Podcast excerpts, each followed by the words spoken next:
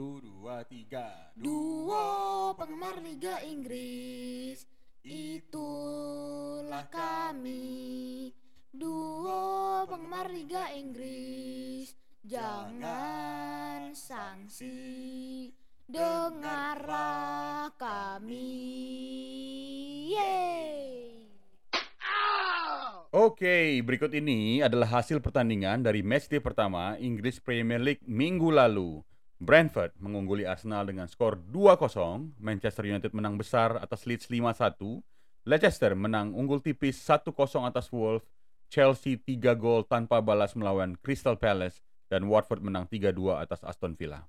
Dan juga Everton menang 3-1 melawan Southampton Dan Burnley kalah melawan Brighton 1-2 Norwich kalah melawan Liverpool 0-3 Dan meskipun sempat memimpin dua kali Newcastle Tapi Newcastle harus kalah melawan West Ham dengan skor 2-4 Dan Tottenham melawan Manchester City 1-0 dengan gol tunggal Song Hyun Min di menit 55 Betul, dan dengan hasil ini, puncak klasemen sementara di minggu pertama, match, matchday pertama di English Premier League musim ini dimiliki oleh Manchester United.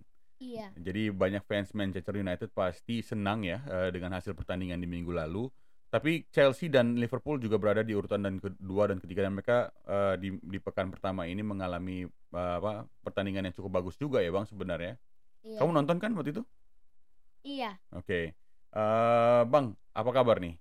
Baik papa, papa apa kabar? Eh, tunggu, tunggu, tunggu. Sebelum kita mulai, eh, kita baiknya sekarang sebenarnya kita rekaman ini tanggal 19 ya, 19 Iya. Agustus ya. Jadi udah dua hari yang lalu peringatan eh, 17 Agustus atau hari ulang tahun dari negara kita tercinta ini Iya. Indonesia eh, yang ke-76. Jadi kita harus mengucapkan Dirgahayu kepada negara tercinta kita ini Indonesia, Dirgahayu ke-76 eh, tahun. Semoga di tahun-tahun yang akan datang kita menjadi Indonesia yang lebih jaya, lebih bangkit, lebih tumbuh, lebih sukses, lebih eh, kuat, lebih gagah eh, agar masyarakat masyarakatnya juga eh, luar biasa ya, Bang. Iya. Iya papa, 76 tahun Indonesia telah merdeka Mm-mm, mm-mm, mm. dan di peringatan yang ke-76 ini kita doakan agar Indonesia tetap tangguh dan Amin. tempat tumbuh Amin. menjadi negara yang luar biasa. Betul. Tapi yang terpenting kita semua warga Indonesia, siapa pun itu menjadi manusia-manusia yang lebih baik lagi. Amin, amin. Amin. Dan Ya, kita doakan ya. kan doa iya.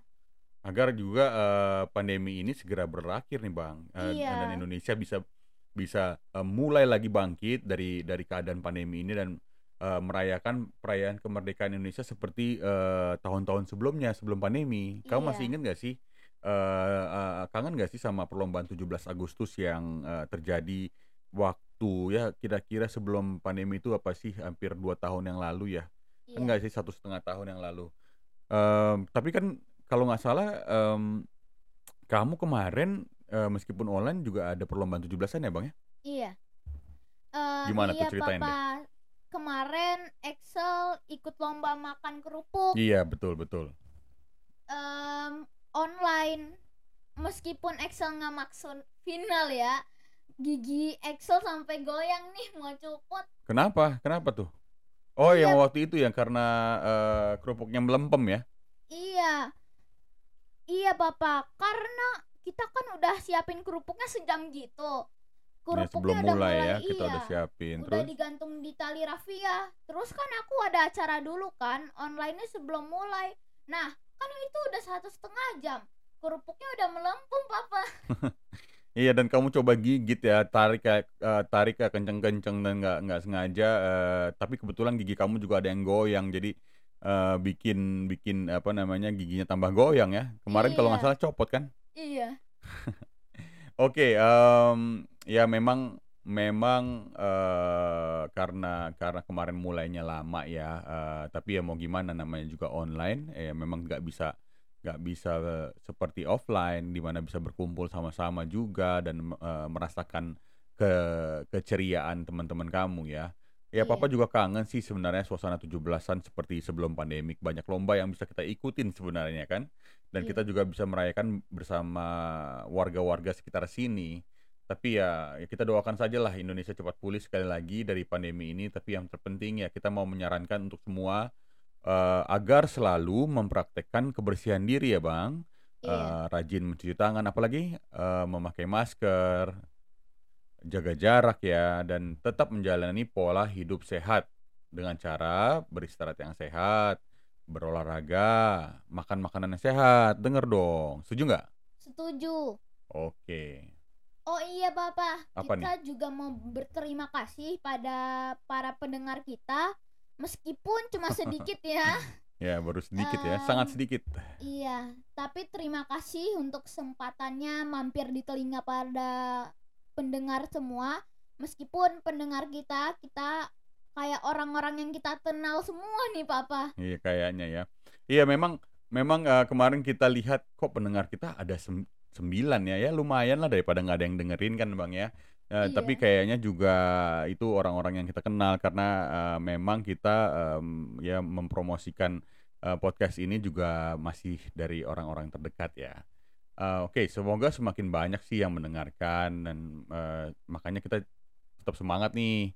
Oh ya, kalau misalnya pendengar kita mau memberikan saran atau melihat informasi-informasi menarik lainnya yang yang tentu saja berhubungan dengan podcast kita ini, Bang, Ya. boleh mampir ke Instagram kita di @dpli podcast ya, @dpli podcast, dpli podcast. Kita Iya. akan mencoba untuk menyajikan eh, informasi yang menarik ya, tentu saja untuk teman-teman semua dan eh, semoga bermanfaat ya podcast kita ini dan juga konten-konten di Instagram eh, yang yang kita sudah buat. Eh, jadi jangan lupa follow Instagram kita di @dpli podcast. Setuju? Setuju. Oke, eh, banyak yang terjadi di eh, seminggu terakhir ya. Ada beberapa transfer yang eh, kita nggak sempat selesaikan bahas di minggu lalu. Eh, pertama ya akhirnya memang Lukaku eh, menyelesaikan proses transfernya ke Chelsea dan juga di Instagramnya Chelsea udah kelihatan tuh bang, Eh, dia sudah terlihat berlatih bersama eh, rekan setimnya. Eh, pemain 28 ini sebenarnya bisa dibilang memang eh, didikan Chelsea ya. Kamu eh, Iya. mungkin ingat dia dulu sempat bermain untuk Chelsea Iya benar. eh, di 2011 eh, jadi um, kurang, kurang lebih umurnya mungkin eh, sekitar eh, 18-19 tahun waktu itu ya dan sempat dipinjamkan ke West Brom eh, di 2012 dipinjamkan lagi ke Everton di 2013 kalau nggak salah lalu Everton membeli pemain ini dari eh, eh, Chelsea ya setelah dipinjam kalau nggak salah ya eh, ada ada pembelian juga di tahun 2014 eh setelah performance yang sangat baik ya di eh, Chelsea eh, tahun 2017 MU mendatangkan pemain ini dengan bandrol yang cukup tinggi eh, sebagai pemain muda ya 85 juta euro. Eh, Iya. cukup pantas memang harga tersebut mengingat eh, Lukaku merupakan pemain yang sangat diandalkan di Everton eh, di musim eh, waktu itu ya dengan dengan mencetak 25 gol dari 37 pertandingan dan memang eh, Lukaku ini saya eh, Papa sorry eh, Papa eh, melihat sebagai eh, salah satu striker yang selalu berhasil me- menggolkan dua digit gol nih bang per seasonnya. Iya.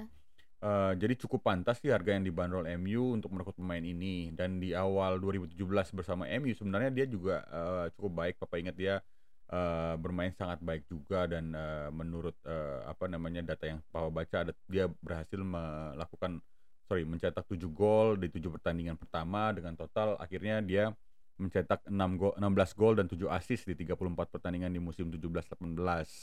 Eh, waktu itu MU masih dilatih eh, Jose Mourinho.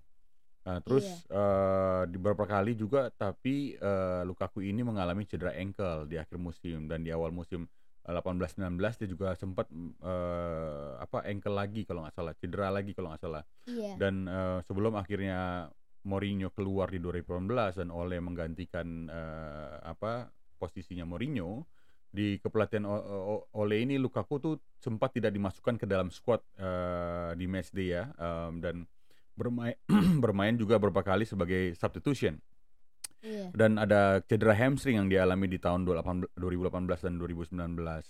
Eh, dia juga mencetak dan dan di akhir musim dia mencetak 12 gol dari 32 pertandingan seperti tadi, tadi Papa bilang dia tidak pernah fail eh, sebenarnya eh, mencetak eh, dua digit gol ya dalam satu season. Tadi kita juga eh, melihat data-data dari Lukaku memang cukup konsisten dia dalam cetak gol juga dan eh, untuk tim sebesar MU tampaknya eh, gol dia di musim terakhirnya dia di MU eh, ku- kurang ya masih kurang apalagi dengan bandrol harga 85 juta euro itu biasanya kalau tim beli beli 85 juta euro eh, sudah pasti pengen eh, kepastian eh, atas performa dari striker yang dia beli. Iya. Eh, memang Lukaku akhirnya kemudian dibeli oleh Inter dengan bandrol eh, eh, 65 juta euro di musim eh, Serie A di 2019-2020. Eh, Antonio Conte em, memang menjadi alasan Lukaku ya ingin masuk ke Inter eh, consider dia consider Inter eh, dan dan papa quote ini dari dari bleacherreport.com bahwa Lukaku eh, refer eh, Conte itu as the best coach in the world. Eh, ini juga ini juga eh, sama dengan Papa ya. Semoga eh, ini kalau Papa dengar ada rumor bahwa Antonio Conte ingin eh, menjadi pelatih Arsenal sebagai pengganti Arteta nih. Semoga Iya. eh, gosip itu benar ya. Eh, memang An- Anton eh, apa eh, Conte ini eh, salah satu pelatih yang eh, sangat baik ya untuk eh, untuk eh, tim-tim yang dia manajerin dan dan eh, salah satu eh, yang ingin Papa lihat adalah dia boleh eh, ke Arsenal untuk menjadi eh, manajer Arsenal.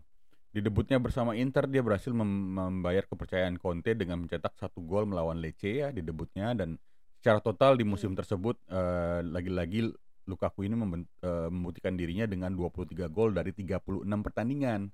Itu tadi ya performa dia memang cukup konsisten. Eh, namun ya cedera eh, terus-terusan meng- menghantui eh, Lukaku ya. Eh, kali ini mungkin eh, lebih parah dibandingin cedera sebelumnya karena cedera ini eh, berulang-ulang kali di Serie A dialami oleh Lukaku em, dan juga eh, apa namanya eh, berapa kali lagi di musim selanjutnya tapi eh, musim ini Lukaku sempat memberikan eh, kontribusi gol juga sih memang di sampai sampai akhir musim eh, 1920 di musim 2020 2020 2021 seperti yang kita tahu ya Inter juara eh, apa Serie A ya Bang? Iya. dengan kontribusi Lukaku juga 24 gol dari 36 pertandingan meskipun sering eh, cedera tapi memang dia eh, salah satu striker yang yang cukup baik ya Bang yang sangat baik dia untuk memberikan eh, gol dan assist juga di musim tersebut di Serie A Iya. tandem dia dengan eh, Martinez menghasilkan 41 gol bagi eh, Inter dan Lukaku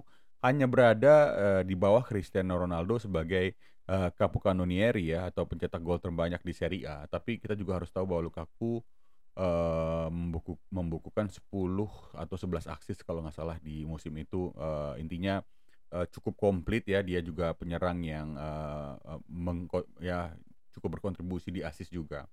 Eh, anyway, dia sempat mengalami cedera ya tadi saya Papa udah bilang ya di awal musim 2021 tapi em, eh, ternyata itu tidak mengganggu performanya di Serie A dan mencetak gol, eh, bermain penuh 90 menit juga dia dia dia lakukan di musim tersebut. Menurut Papa Chelsea sebenarnya udah menjadi tim yang lengkap sih sebenarnya tanpa ada Lukaku ya. Eh, memang dia perlu perlu eh, Lukaku untuk menjadi pelapis sorry bukan eh, menjadi eh, andalan mereka karena memang eh, di Chelsea itu bukan krisis striker memang tapi lebih ke arah memang membutuhkan striker yang konsisten mungkin itu Iya. kali ya eh, eh, apa eh, verdict verdict yang bagus untuk untuk untuk Chelsea eh, kekurangan eh, striker memang yang konsisten untuk eh, satu musim bisa mencetak dua digit gol tapi dengan eh, pembelian eh, Lukaku kembali ini seharusnya Chelsea ini bisa jadi eh, penantang yang serius nih bang di English Iya. Premier League eh, apa musim ini. Iya Bapak, Excel setuju Bapak. Apalagi di Chelsea ada satu pemain yang kita Mm-mm. berdua suka ya. Iya si N'Golo N'Golo Kante. ya. Seharusnya memang Chelsea bisa menjadi penantang serius nih di juara IPL musim ini. Selanjutnya Leicester mengkonfirmasi mereka telah menyelais- menyelesaikan pembelian Janik Vestergaard ya. Dia dari Southampton, back 29 tahun ini dari Denmark bermain cukup baik ya di Euro 2020 Mm-mm, bulan Juli lalu. Em, dan bersama Denmark dan rekan setimnya Kasper Schmeichel berhasil membawa Denmark ke semifinal Euro meskipun kalah melawan England. Dan Mm-mm, juga betul. ini back tinggi sekali ya Papa, 199 cm. Dan kemarin dia melakukan debutnya ber melawan Wolverhampton di menit ke-63. Leicester sendiri menurut Excel ya merupakan tim yang sudah cukup lengkap. Hmm, sama kayak Chelsea ya. Iya. Mereka juga baru saja membeli striker Patson Dak Pa- Daka dari Salzburg di mana di mana udah ada Vardy sama Iniacho. Dan di tengah juga ada pemain yang Excel suka nih, James Madison sama Harvey Barnes. Tapi kalau Excel mau pilih satu yang paling Excel suka sih em, James Madison sih. Memang tim mantan juara IPL musim 2015-16 ini sudah siap nih menyambut musim ini. Mm-mm, mm-mm, mm. Selanjutnya eh, Ben Davis juga dipinjam ya selama semusim oleh Iya. Sheffield United dari dari Liverpool ya. Eh, Papa juga harus transfer dia tuh dari FPL Papa Papa beli waktu itu karena uangnya udah tinggal sedikit di FPL Papa jadi ya cari striker yang murah dapat Ben Davis ternyata dia eh apa dipinjam sama Sheffield lagi aduh jadi sia-sia tuh eh, pembeliannya dan sekarang harus transfer eh, fokus transfer dia eh, out ya eh, karena Iya. Eh, udah nggak kepake lagi tapi nantilah eh, mungkin eh, taruh di bench aja sementara dan papa fokus ke pemain lainnya mungkin ya di eh, apa eh, fantasy league kita ya bang. Iya. Oke jadi em, apa eh, Tammy Abraham juga reuni sama Mourinho nih bang. Kamu yang kemarin baca beritanya tuh gimana tuh? Dia dia dibeli 40 juta euro kalau nggak salah ke AS Roma ya. Iya, dia dibeli 40 juta euro ke AS Roma. Mm-mm, ketemu Satu- lagi sama Mourinho dia. Iya. Satu lagi transfer yang menarik nih. Mm-mm, gimana? Untuk aku coba sampaikan nih Papa. Leon Bailey transfer ke Aston Wah, Villa dari oke. Bayern Leverkusen besar harga 32 juta euro ya. Yep, yep. Didagang gadang disiapkan atau menjadi pengganti Jack Grealish nih di Ya Aston betul. Villa. Mengisi posisi Jack Grealish ya. Iya. Memang bukan tanpa sebabnya ya hal ini dibebankan di dia. Namun musim lalu di Bundesliga dia Leon Leon Bailey mencetak 14 gol ya dari Hmm. 40 pertandingan bagi Leverkusen. Mm. Hasil yang cukup bagus untuk winger ya. Dan memang setelah kepergian Jack Grealish ke Man City, Aston Villa butuh segera mengisi posisi tersebut. Iya betul ya Gre- Gre- eh, apa namanya kepindahan Grealish ke City mening- meninggalkan satu posisi yang mungkin eh, selama ini cukup penting buat Aston Villa ya bang ya. Iya. Eh, tapi kemarin dia kalau nggak salah eh, udah debut ya lawan Watford ya. Iya. Tapi meskipun weekend lalu melawan Watford, Bailey masuk di menit 60 menggantikan El Ghazi ya. Dan memang Aston Villa harus mengalami kekalahan 3-2 atas Watford. Namun Bailey me- berhasil membayar kepercayaan Mm-mm. pelatih, Iya dari dari kiri ya dia eh, asis Iya. ya. Hmm. memberikan satu assist yang diselesaikan oleh John McGinn. Tetapi kita harus apresiasi performa lah Watford di pertandingan lawan Aston Villa kemarin ya, Papa. Iya iya betul. Em, Dennis dan Sar berhasil mengobrak abrik pertahanan Aston Villa ya kalau aku lihat dan sama dengan Brentford kemarin ya Watford berhasil menunjukkan kualitas di awal musim ini dengan bagus Ya Dennis Dennis juga kalau nggak salah eh, transfer barunya dia ya. iya Debut ju- debut juga di di di apa di eh, Watford ya bang. iya nah kalau Kalau Dean Smith berhasil eh, memberikan kepercayaan ke Leon Bailey di pertandingan selanjutnya melawan Brighton, eh, bukan nggak mungkin sih memang Leon Bailey ini bisa berkontribusi eh, sangat baik ya di pertandingan eh, pekan ini ya. Tapi Papa lihat eh, apa namanya tim eh, tapi saya lihat ya tim Papa pakai pakai dang ya, ada pasal Iya. pasal drop juga Eh, dan Sanchez nih kipernya di Brighton nih kayaknya kayaknya Papa eh, merasa bahwa eh, somehow eh, apa namanya Brighton bisa menang nih lawan Watford nih bang tiga Iya. tiga pemain papa papa beli dari Watford nih apa dari Brighton nih untuk untuk bisa mengalahkan Watford di di pekan ini. Oke em, tapi berkaca memang berkaca dari pertandingan Brighton pekan lalu sih eh, memang eh, kayaknya dia bisa mena- mengatasi Watford ya di pekan ini. Cuman kalau ya mau gimana lagi em, pertandingan yang memang eh, apa cukup ya nggak menarik sih ya. Tapi uh, menarik untuk dinantikan hasilnya. Uh, ya, ya kita lihat saja deh pertandingan Brighton dan uh, Watford pe pekan ini seharusnya bisa menjadi pertandingan cukup seru ya, mengingat keduanya mengalami uh, musim yang baik, awal musim yang baik. Iya. Oke, kayaknya uh, itu aja ya transfer update minggu ini. Ada lagi sih sebenarnya uh, rumor-rumor, tapi uh, kita belum bisa pastikan kayak Cristiano Ronaldo mau ke City. Terus uh, ada apa lagi ya? Uh, oh, oh ya, yeah. Martin Martin Odegaard uh, berhasil uh, akhirnya permanen uh, apa namanya dibeli oleh Arsenal. Iya. Uh, akhirnya uh, apa namanya transfer saga itu berhasil diselesaikan. Ya masih banyak lagi nanti kita akan coba update di di episode selanjutnya, Bang ya. Iya, Oke. betul. eh aduh kemarin tuh awal pertama eh di di match di pertama itu tim Papa KO nih sama tim tim kamu juga KO juga ya? Iya, lawan Spurs lagi. Iya sih, tapi tim Papa ini mungkin eh, sedihnya bukan sedih sih, tapi mungkin eh, sedikit kecewa karena kalah di di tangan eh, tim degradasi, eh ti- sorry tim promosi Iya. ya. Eh, dia Arsenal kalah melalui eh, Brentford. Sebenarnya, look eh, di episode terakhir kita kita sudah berbicara mengenai Brentford Iya. ya kan Brentford ini eh, promosi ke ke Liga Premier eh, Inggris ini dengan eh, apa namanya menjadi eh, top scorer lah dalam artian dia banyak banyak menggolkan banyak sorry eh, recordnya di championship itu dia eh, goal skornya banyak sekali dan Iya. mereka juga eh, kemasukannya juga sedikit. Jadi very very good at defending juga.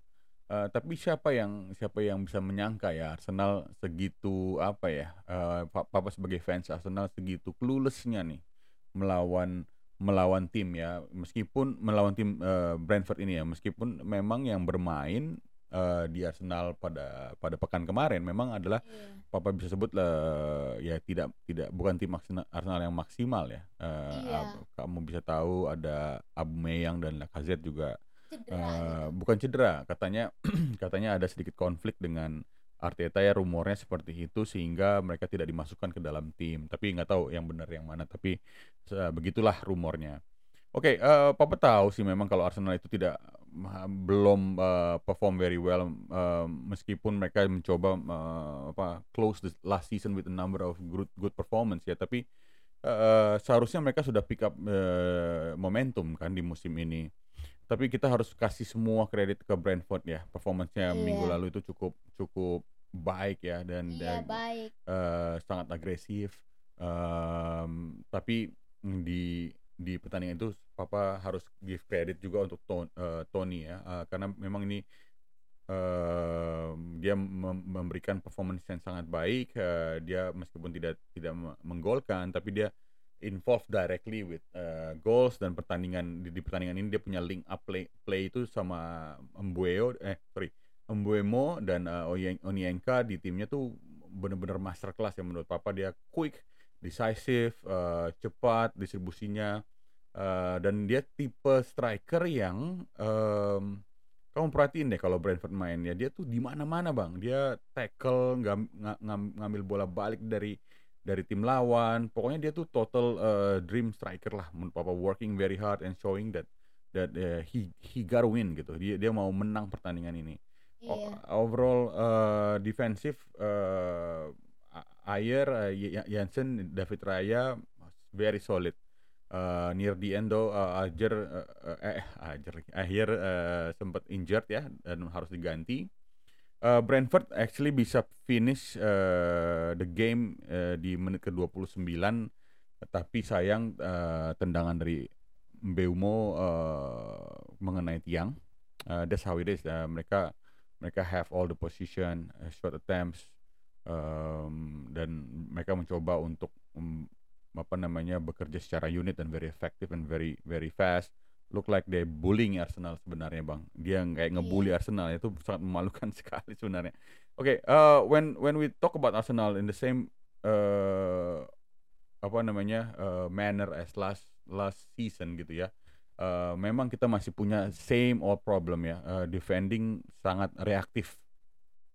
Kita kita tuh uh, lose concentration ya. Uh, papa pakai kita lagi ya. Seakan-akan papa Arsenal ya. Tapi anyway, Arsenal tuh sering sering kehilangan konsentrasi uh, dan juga uh, agresivitas dalam uh, clearance ya, apalagi clearance second ball ya bang. Uh, dan dua gol ini, dua golnya Brentford ini memang karena uh, Arsenal itu tidak cepat dalam dealing with uh, second second ball ya, uh, dan semua gol itu uh, semua kesalahan itu lead to the goal. Um, uh, yang kedua kalau nggak salah itu uh, Nogard itu uh, cepat nyamber bola kedua itu uh, dan dengan header dia melakukan gol.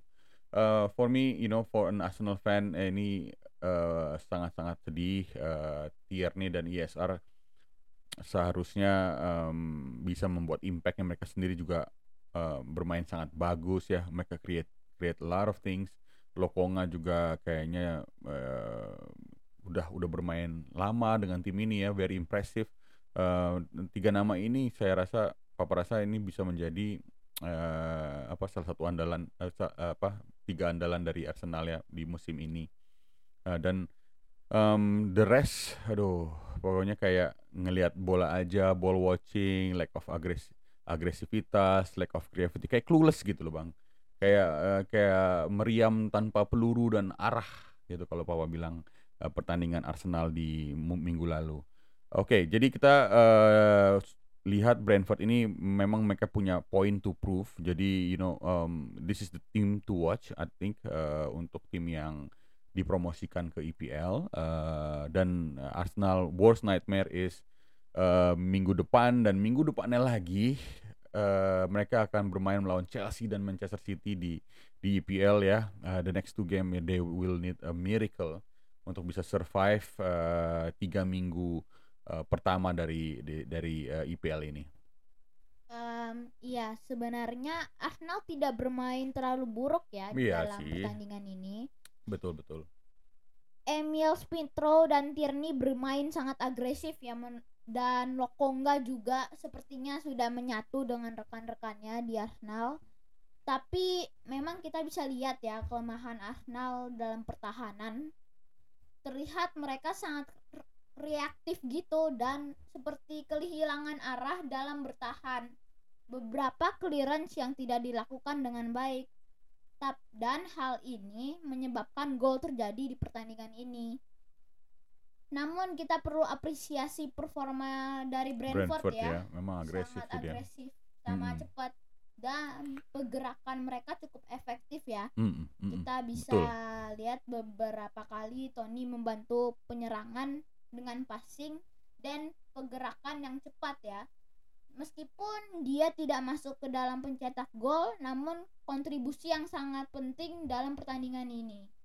Oke, jadi eh, ya kita pas moving forward to to another game Manchester United Leeds-nya gimana tuh Bang? Kamu eh, apa pandangan kamu dari pertandingan ini Bang? Kemarin kamu juga nonton kan pertandingan ini? Iya, masuk ke pertandingan ini tentu saja Manchester United memiliki kepercayaan besar ya Mm-mm, betul. melawan Leeds. Mereka tidak terkalahkan dalam tiga pertandingan terakhir dan dalam tiga pertandingan itu dua di antaranya berlangsung di Old Trafford ya. Manchester United memang besar dan tentu saja Manchester United baru era Ole ini sangat percaya diri Mm-mm. di Iya, dia menang besar ya di eh, pertandingan dua pertandingan di antaranya yang eh, berlangsung di Old Trafford ya. iya Mm. di opis- episode kita sebelumnya kita sempat berbicara mengenai performa Bruno Fernandes di musim lalu. Iya, iya. Manchester United juga sebenarnya di paruh kedua musim performanya cukup menanjak. Meskipun di 4 atau 5 pertandingan terakhir di akhir musim lalu mereka sempat mengalami kekalah oleh Leicester ya dan Liverpool juga dan sempat ditahan seri Fulham kalau nggak salah ya. Pertandingan ini cukup terbuka, terlihat memang kedua tim saling berganti menyerang. Position pun sebenarnya cukup seimbang, 48% untuk MU dan 53% untuk Leeds. Namun Leeds beberapa kali kehilangan bola Mm-mm, mm-mm. dan pemain MU itu dapat dengan baik gitu dan mereka langsung eksekusi tidak menyia-nyiakan setiap kesempatan yang mereka miliki. Betul. Dari 8 tendangan ke arah gawang, MU mendapatkan 5 gol. Sebenarnya yang menarik di sini adalah bagaimana performa terbaik Pogba ya yang dapat dilihat. Iya ya, surprising ya Pogba. Iya. Menurut Excel, ini nggak nggak pendapat surprising sih, dia memang jago sih. Cuman iya. eh, mengaca dari musim lalu eh, dia tidak konsisten dan di Euro juga ya oke sih. Tapi eh, melihat Pogba kemarin eh, cukup cukup bagus ya bang. Gimana tuh bang Iya. kemarin eh, menurut abang? Menurut Excel, ini pendapat pribadi ya. Iya iya iya.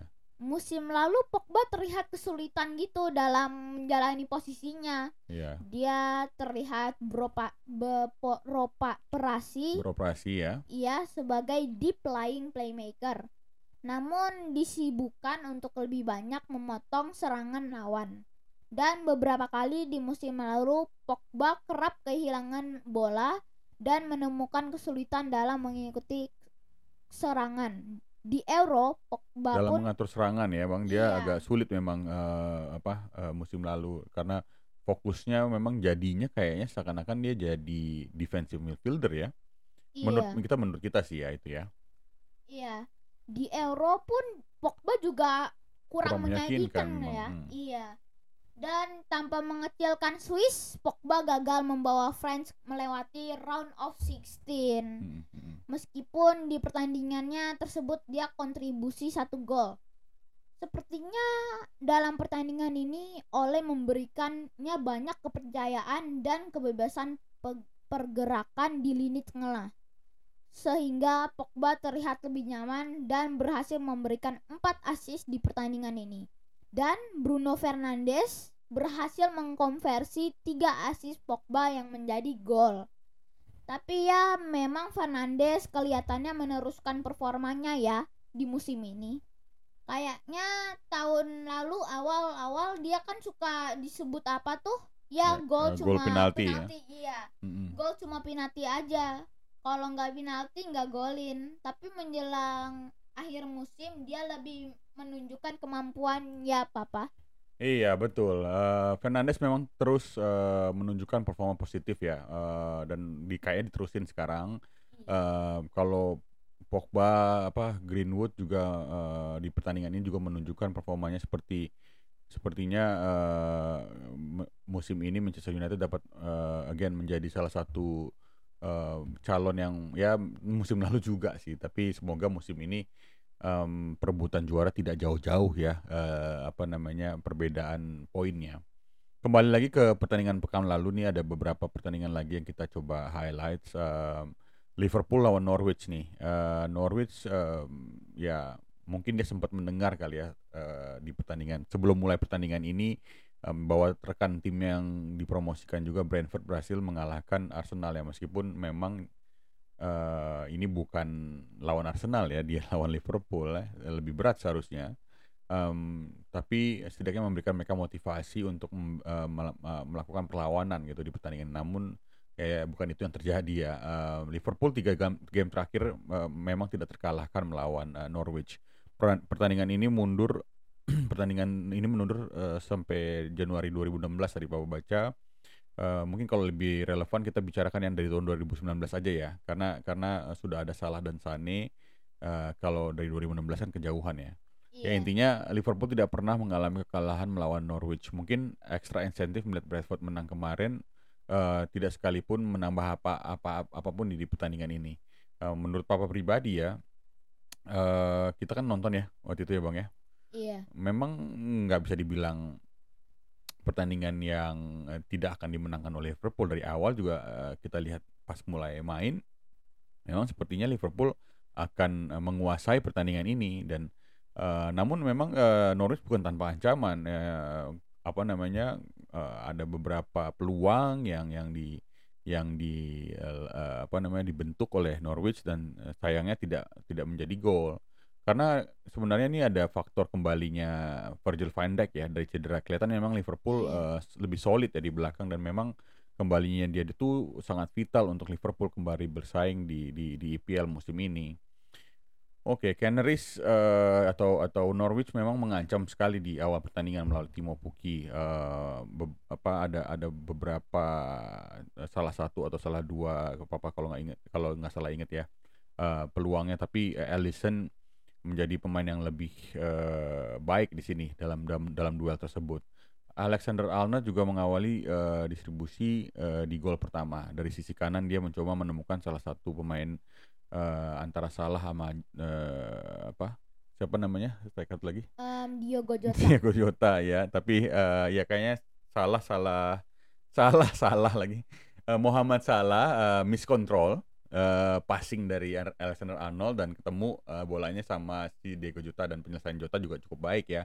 Dan ini yang menjadi pembeda kedua tim memang di pertandingan ini. Liverpool selalu mempunyai extra man. Kamu tahu kan kalau Liverpool main tuh bang, ya. entah gimana ya eh, sistemnya mereka tuh mereka selalu mem- mempunyai extra man untuk that extra pass atau kalau ada ex, eh, loose ball ada extra man untuk eh, sneak up gitu untuk dapat eh, apa namanya mencetak gol dari opportunity tersebut. Jadi eh, di di pertandingan ini juga terbukti terlihat juga eh, kayaknya eh, kayaknya gol yang yang eh, terakhir atau apa ya saya apa apa lupa tapi eh, jadi eh, salah eh, kemudian mengoper ke ke ke Firmino yang tidak terlihat oleh back back eh, dari Norwich sendiri yaitu yang tadi Bapak bilang. Jadi eh, Liverpool always have an extra man ya eh, untuk untuk membantu eh, penyerangan. Jadi skema ini yang selalu eh, mereka lakukan di setiap pertandingan. Oke, em, intinya ya pokoknya memang beda kualitas lah di sini ya. Eh, kamu bisa lihat Norwich juga pemain belakangnya kayak terhipnotis gitu eh, sama pergerakan Mo Salah ya leading up to the goal eh, the the the Firmino goal ya. Gol ketiga eh, juga seperti itu eh, datang dari corner. Memang em, ya defensive line Norwich tuh kebingungan gitu mengantisipasi clearance dan ketika bola sampai di Mo Salah eh, lambat banget untuk menutup ruangan itu bang. Hmm, jadi Mo Salah berhasil me- me- apa mengambil keuntungan dari dari eh, apa namanya terlambatnya eh, eh, back Norwich menutup eh, dan meletakkan gol. Tapi memang eh, di pertandingan ini eh, Liverpool menunjukkan kesiapannya ya untuk untuk apa untuk musim ini dan belum ada Konate belum dipasang kan ya. Iya, belum Jadi dipasang. kita mau menantikan juga debutnya di, di, di Liverpool yang katanya digadang-gadang sebagai eh, back berkelas ya. Eh, sering juga disamakan dengan eh, Virgil van Dijk ya. Jadi Iya. eh, sangat menarik melihat performance-nya mereka eh, Konate juga di musim ini. Oke, jadi em, apa namanya eh, pertandingan selanjutnya adalah Castle melawan West Ham nih bang. Gimana tuh bang? Abang eh, menurut abang pertandingan ini? Iya, Bapak. Pastinya em, Newcastle dua kali memimpin ya di pertandingan ini. Iya Dan betul. seperti biasa memang Saint Maximin dan Callum Wilson selalu menjadi andalan di Newcastle. Iya betul ya. Kayaknya mereka salah tim ya. Eh, mungkin Saint Saint Maximin kali ya. eh, Iya. Yang yang yang mungkin eh, sangat diandalkan oleh New- Newcastle ya bang. Iya.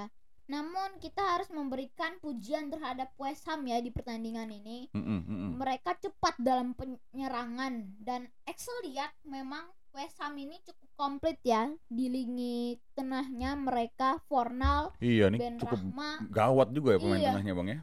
Fornal, Ben Rahma, Bowen, Socek dan Declan Rice memang menguasai lini tengah di pertandingan ini. Mm-mm, betul. Mereka membantu West Ham unggul dalam position dan juga cepat dalam distribusi bola.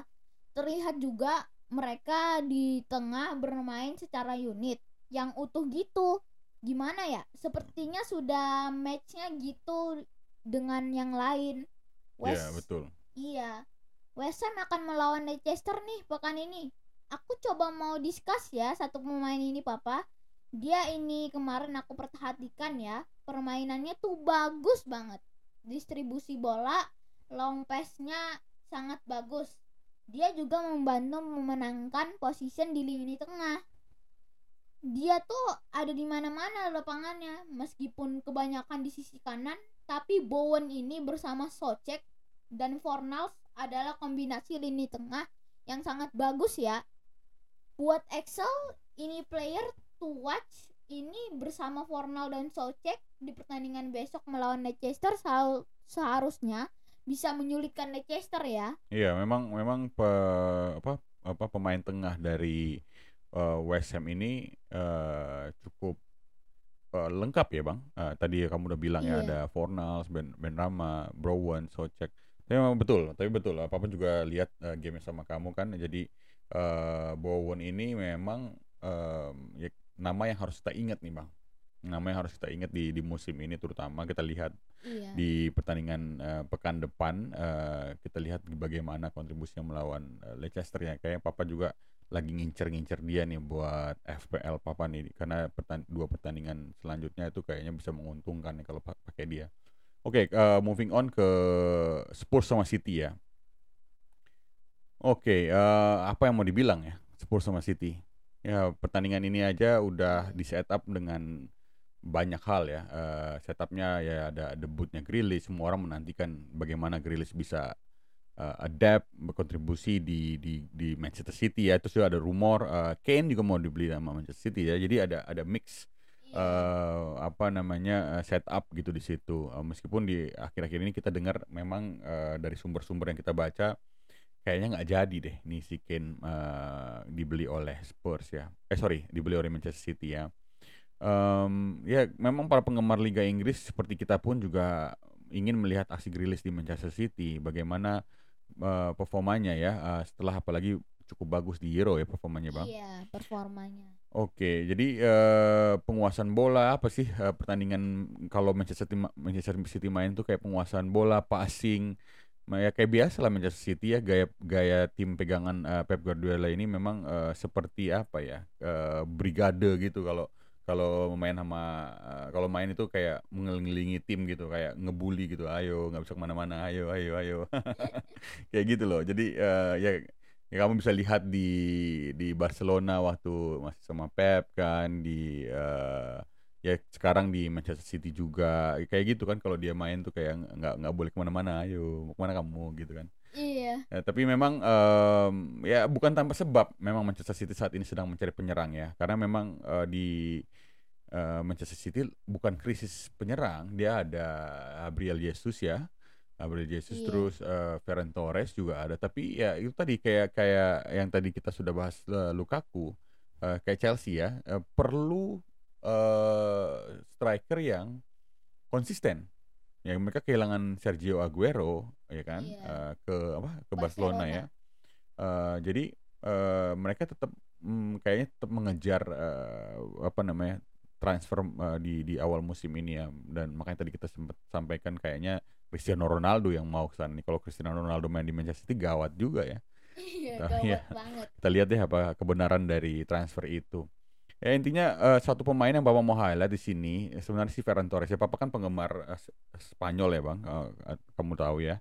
Eh, musim lalu tuh eh, Ferran Torres tuh sebenarnya nggak kayak pertandingan kemarin gitu. Kemarin dia terlalu sentral menurut Papa ya, terlalu tengah dan suka terlambat membantu dalam eh, penyerangan. Mungkin karena habis dari Euro, tapi kan Euro udah lama juga ya. Intinya eh, di musim lalu dia banyak beroperasi dari wing ya dari dari dari bukan dari wing bukan bukan sebagai winger tapi dia banyak menjemput bola di pinggir lalu eh, mencoba berkontribusi dari dari pinggir sebelah kanan Em, dan Iya. eh, tampaknya kemarin dia beroperasi sangat tengah ya jadi ini ini yang mung- eh, mungkin eh, ya baru awal musim tapi kita mau lihat Papa mau lihat Ferran Torres gimana nih di di si- eh, di di musim ini kontribusinya mungkin dia bisa menjadi eh, striker yang eh, dicari-cari oleh Manchester City sebenarnya tapi ya kita lihatlah Eh, ada juga Gabriel Jesus ya tapi kemarin dia masuk sebagai eh, apa substitute ya. Eh, ya, Iya. semoga performance eh, eh, Manchester City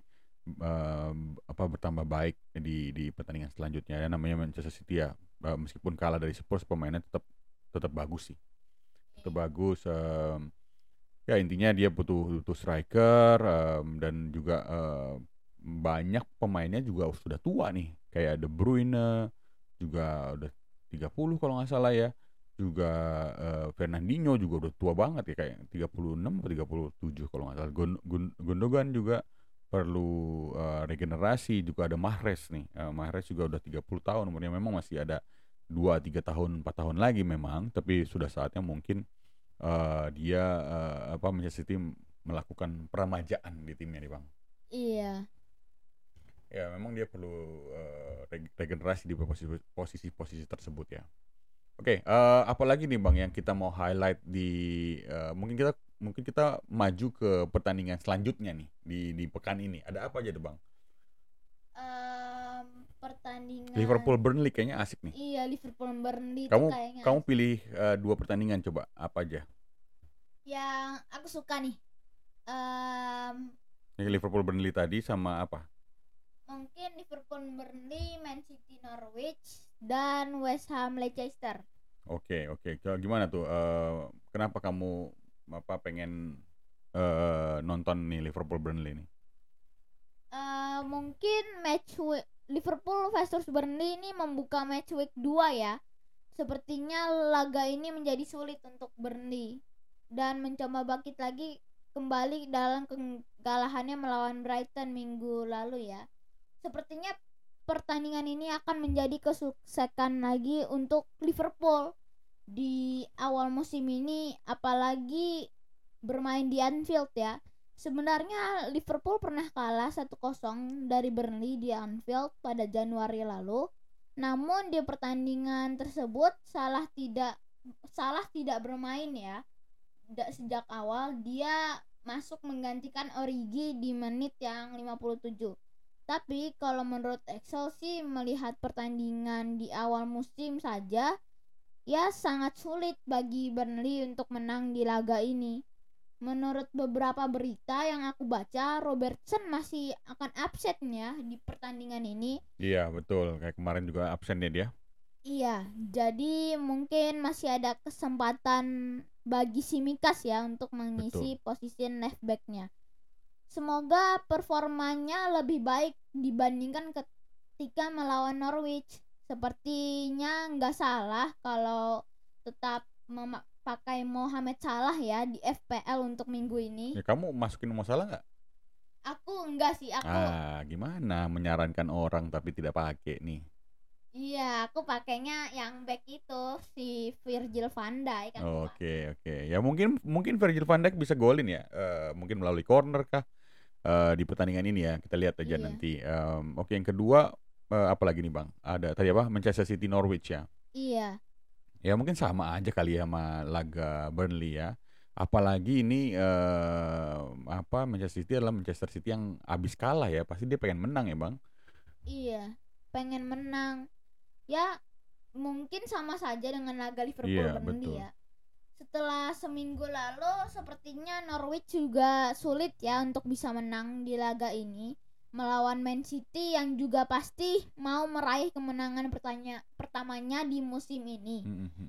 Dengan permainan terbuka Norwich dan jika mereka juga tidak berbenah di lini belakang, bukan tidak mungkin skor 5-0 bisa terulang lagi nih. Karena di laga yang sama Iya. terakhir betul menang 5-0 juga ya dia di Iya. Etihad City ya di bulan Juli 2020 City menang 5-0 di Etihad juga. Mm, mm. Menarik melihat Grealish membuktikan hype-nya ya di pertandingan ini. Pasti punya transferan yang lebih di FPL -nya. FPL-nya banyak nih yang transfer Grealish di minggu ini. Iya mungkin yang masih ada sisa-sisa eh transferan mm, pasti akan transfer Grealish ya. Eh, sebenarnya Iya. eh, apa namanya nggak begitu mahal sih dia, tapi ya, ya papa sih nggak pakai sih. Kamu pakai nggak? Grealish. Mm-mm. Enggak sih, aku menurut aku Grealish itu kayak menurut aku bakal hype tapi aku belum tahu aja. Aku masih pikir-pikir Oke, apakah tunggu benar. tunggu di pertandingan ini kali Iya. ya. Kita kita incer-incer dulu nih. Ya eh, kalau papa harus beli Grealish sih harus korbanin Ings ya. Kayaknya papa juga nggak mau korbanin Ings sih. Kemarin dia eh, Iya sama juga ada, juga ada poin ya. Tapi kita juga. lihat deh di pertandingan ini. em, ya, tapi menurut Papa hanya satu pertandingan nih yang eh, ya Papa memang penggemar Arsenal tapi Arsenal Chelsea, aduh kayaknya Papa nggak mau bahas. Nanti aja kita lihat hasilnya baru kita bahas. Iya. Eh, intinya em, West Ham Leicester nih bang, ya kayak tadi kita udah bilang ya, kedua tim ini tuh eh, salah satu salah dua sorry salah dua tim yang sangat komplit. Yang tadi Papa udah sudah bilang ya, West Ham dan Le- Le- Leicester ini nggak tahu kenapa Papa lihatnya sebagai tim yang eh, lengkap ya dari depan sampai belakang keduanya memiliki eh apa namanya komposisi pemain yang yang cukup cukup baik ya cukup bagus ya, dan dan terbukti dari musim lalu mereka juga eh, banyak menghasilkan eh, hasil positif ya dan minggu lalu juga ada hasil positif juga mereka ya di pertandingan pertama. Sebenarnya tiga pertandingan terakhir nih West Ham unggul dua kali eh, atas eh, Leicester dan eh, kalahnya sekali ya dan terakhir juga seru tuh di kandang West Ham eh, 3-2 dia menang. Em, ya nggak usah terlalu banyak eh, yang dibahas di sini sih. Dan intinya kita tadi sudah lihat bahwa lini tengah West Ham itu cukup cukup eh, mendominasi ya di pertandingan kemarin. Em, eh, apa namanya Bowen, eh, Socek, Ben Rami, Antonio Fornals ini bisa jadi eh, apa men- momok yang menakutkan nih buat buat eh, Leicester ya bang ya. Iya. Dan tapi ini ada ada sedikit eh, apa namanya eh, insight ya. Dua pertandingan West Ham berikutnya nih setelah ini adalah melawan Crystal Palace dan Southampton. Jadi eh, coba dilihat di pertandingan besok nih lawan Leicester nih eh, mana dari ke mm, lima midfield tadi yang bisa dikonsider untuk dipakai di dua minggu ke depan karena mungkin em, eh, banyak mendulang poin nih bang di di minggu ke depan kamu harus coba cek tuh nanti kita nonton sama-sama ya gamenya ya. Iya. Oke, jadi eh, itu tiga pertandingan eh, pilihan kita di minggu ini. Semoga bisa menjadi informasi yang berguna untuk para pendengar kita yang tadi itu ya, sembilan orang tadi itu. Semoga berguna ya Bang. Eh, anyway, semoga pendengar kita eh, bertambah ya. Kita juga eh, tambah semangat ya dalam me- menciptakan, mengcreate eh, apa namanya informasi-informasi yang eh, lainnya di di podcast ini. Oke, em, jangan lupa sekali lagi untuk follow Instagram kita di mana, Bang? DPLI podcast Ya. untuk lihat update-update terbaru Mbak, dari betul. kita. DPLI itu DPLI Podcast kayak Depli gitu ya, Depli Iya, Podcast. depli. Nah, untuk lihat eh, update-update terbaru dari kita tentu saja dan juga eh, kalau mau dan harus kan dianjurkan adalah untuk kasih masukan dan saran karena itu sangat membantu kita untuk menjadi lebih baik ya, Bang.